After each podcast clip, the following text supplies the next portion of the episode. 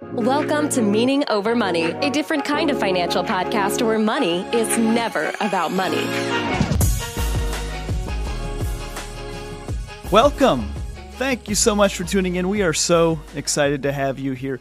We hope you're having an awesome week, and regardless of when you listen to this, we hope it adds value to your journey. And if it does add value, it would mean the world to us if you would share this with a friend, or if you're using Apple to even rate and review our podcast, it makes a huge difference. There's a common belief in our society, and maybe it's just me, but I see it a lot. The, the common belief is this if you make a decision and it doesn't go well, it's perceived as a bad decision. And if you make a decision and it goes really well, it's perceived as a good decision. And I couldn't disagree more with this. Sometimes we make good decisions that go really, really bad. It doesn't mean it was a bad decision. It could have still been a good decision. It just didn't go the way we thought it would. Conversely, sometimes we make bad decisions and they go really, really well. It doesn't mean it was a good decision. It just went well. And I think this is important, and I'm, I'm going to, I think you'll understand why I'm bringing this up today. But I do think this is really important because I think it it taints our perspective sometimes. We we make certain decisions and if it goes well, we just perceive holistically that that was a good decision, which will encourage us to make similar decisions later. And if we make a decision and it's bad, that will train our minds to believe that that was a bad decision, even if it wasn't. And so I have a couple examples I want to share just to highlight how this can potentially impact us and how it impacts me. I think back to earlier in my career. I started my career before the downturn. So things were really, really good. Things were hot in the commercial real estate market. And we made a couple investments that felt like good investments, but ultimately lost many, many millions of dollars. I don't even want to say it. I should probably keep that private but we lost millions and millions of dollars on these on a, on a handful of investments. Now, that doesn't mean that those were bad investments. It doesn't mean we made bad choices. Now, on a couple of them, maybe we did. But I think by and large, we made a good choice. And it just didn't go well. Conversely, I've probably made investment choices that maybe weren't as good that were fine that went well. And so it's really easy when things go bad to look at and say that was a bad choice. But the truth is, we only know what we know. We didn't we didn't know before the before the pandemic hit that we were going to enter in this season of COVID and lockdowns. We didn't know that. I didn't know in the mid 2000s that the housing bubble was going to burst. We didn't know that real estate was going to collapse. We didn't know a lot of the stuff was going to happen. Now, in hindsight, you could see a lot of the stuff, and, and there was some silly things going on that were warning signs. Yeah, clear. Hindsight's always 2020. But every time we make a decision, we only know what we know. Hindsight's clear. But in the moment, we only know what we know. It reminds me, I, have mentioned it in a few episodes in the past, but my wife and I, we sold our house a couple years ago. It was shortly after I left my career and I started my coaching business and started my speaking career. And and I went to my wife and, and I pitched this idea to her and I said, Hey Sarah, what do you think of selling our house and renting a smaller townhome for the season? And at the time we had a brand new, big, and, and it was paid off house. And that was the culmination of many, many years of, of work and intentionality. And we decided we were to do we going to sell the house and rent for a season. And and here's a few reasons why we were going to rent. Number 1, there was financial benefits to renting. And we'll talk more about that. How do you how can you sell a house that's paid off to go rent and have your house payment go up and have it be a financial benefit? Well, we won't get into that today, but we will get into it in a future episode. So there were some financial benefits to selling the home in renting. And in this season where we were taking a 90% pay cut, this financial benefit was really going to help ease the burden for me as I'm trying to navigate our, our family's income. because my wife stays at home. So that was one reason. Another reason was we were planning on spending big chunks of our year in Asia. And we thought to ourselves, well, it would be nice if we didn't have this house to deal with, with, you know, if, if water leaks or pipes freeze or whatnot, landscaping and snow removal and watering the grass and mowing, all that stuff. And we thought, well, if we just rent, we won't have to deal with that and we can go freely and go to Asia and go spend a month or two months or three months over there. So that made a lot of sense. Also, we thought, well, let's move to a neighborhood. Let's get a townhome in a neighborhood where we can walk to the parks and restaurants and bars and coffee shops and the movie theater and just have a walkable life because we're going to be out and about. We're not going to be home that much. We're going to be out and about. We're going to be living this really fun life, being intentional with our family, with our little children. And we had toddlers at the time. And so this made a lot of sense. I didn't know my wife was going to go for it actually when I proposed this idea. And within 10 seconds, she said, Yeah, we should do that. Let's sell our house. Um, I was kind of hoping she was going to talk me out of it. Uh, but as we talked about it a little bit more, we realized this was a great decision for our family. And we felt convicted in this. And we were excited. How did it play out? Well, it took a lot longer to sell our house than we thought. That whole thing was a train wreck. It was an absolute train wreck. Uh, it took us about six months to sell our house when we thought it would take us six days. Um, that didn't go so hot. So we did sell our house and we moved. We moved into this townhome and it's great. We're looking forward to the spring and the summer. And we are gonna go. We're gonna go travel to Asia. We're gonna be out and about. It's gonna be great. Except COVID. COVID hits, and all of a sudden we're not traveling, and we're not even going out to to do things because we're in this lockdown. And so all of a sudden, all of our plans fall apart. Everything we thought we were going to do fell apart. And so here we were trying to navigate life with two toddlers in a small town home, and we were kind of stuck there. And it was kind of, it was just worst case scenario for us. It was not ideal. And we could have easily have looked back and said, oh, we made a big mistake. We shouldn't have sold our house. That was a dumb mistake.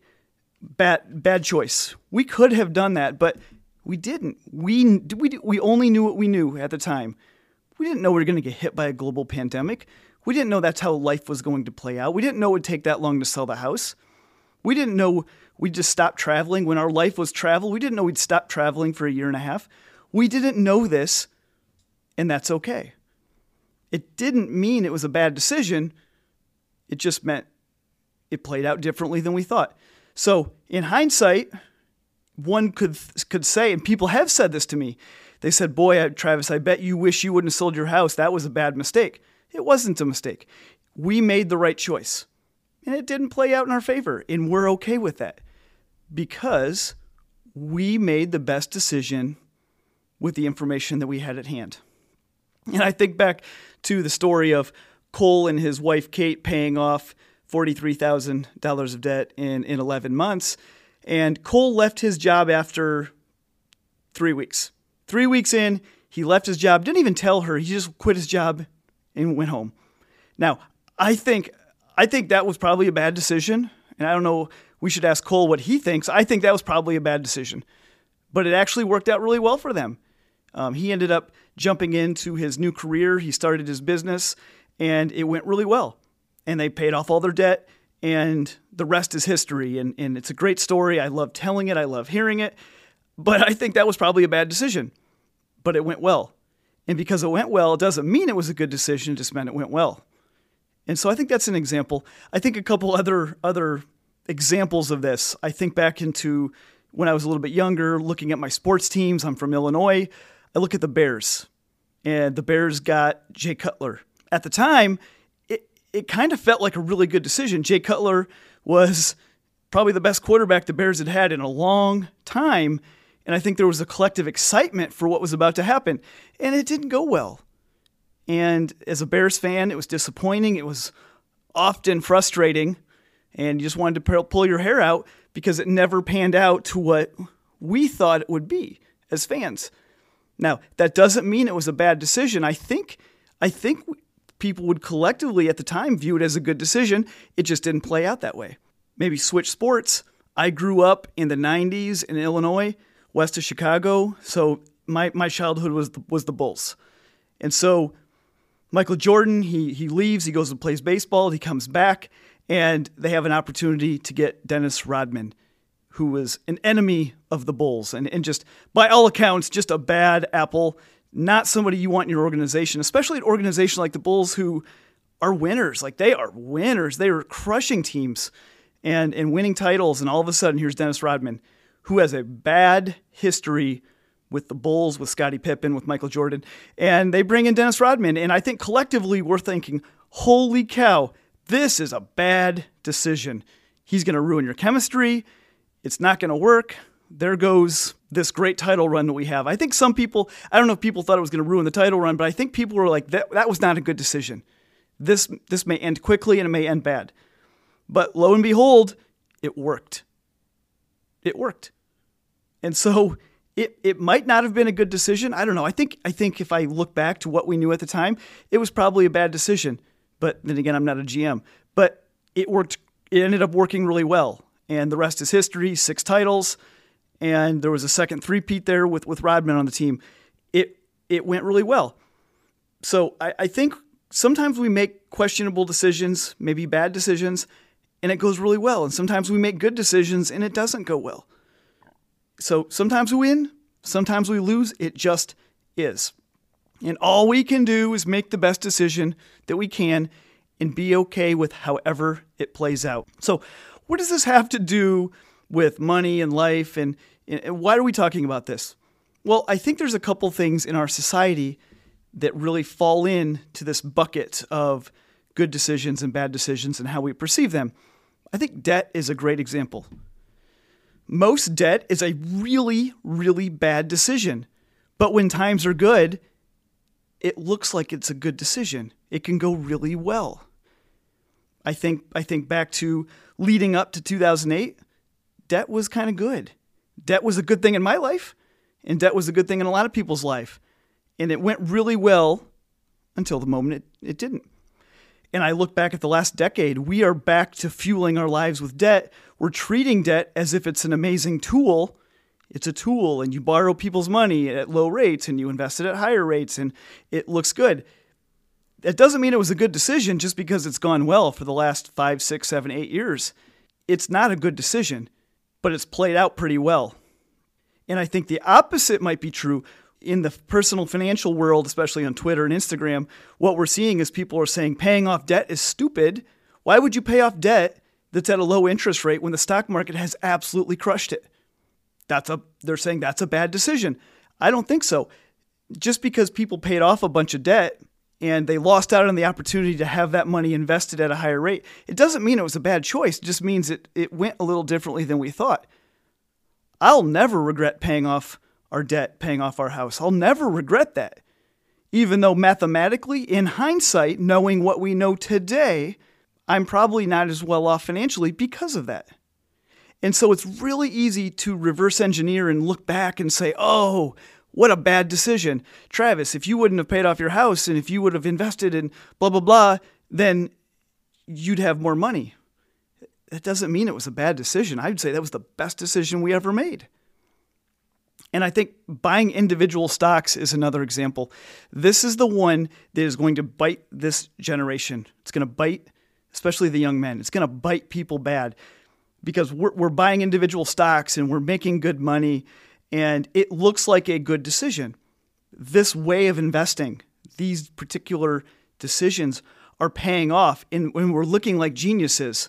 But just because we look like a genius today does not mean we made a good decision. And I think when the clock stops, bad things are going to happen. I, I think people need to be cautious. And just because things have gone well, it doesn't mean it was a good decision. It could have easily gone the other way, and it will go the other way in probably not that long from now. And so I think we really need to, to take a step back and ask ourselves is this a good decision? And not look at the outcome to decide. The outcome's great. We want the outcome to be great. I hope everyone's outcome for everything is awesome. Good decision, bad decision. I like when people have good outcomes. I celebrate good outcomes. I have clients that make questionable decisions, And when they do, I, I cheer for it to go well. I want it to go well for them. And so I don't say, ooh, that was a bad decision. I hope they fail. I, I don't want that. I want people to succeed. I want people to do well. I don't want people to hurt. It hurts me watching others hurt. That's why I do what I do. That's why I, I talk about these things.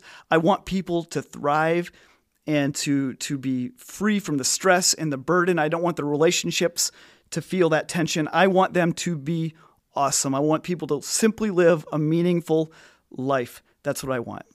And so, when we make our financial decisions, we need to simply make good decisions. We need to trust the process and be okay with however it plays out. And when we make a decision and we fall flat on our face, like when I sold my house and it, it everything went against me on that. We need to look at that and ask ourselves, was that a bad decision? And no matter how bad that went for Sarah and I, I can't look back and think that was a bad decision because all the reasons we did it were the right reasons. We did the right thing for the right reasons.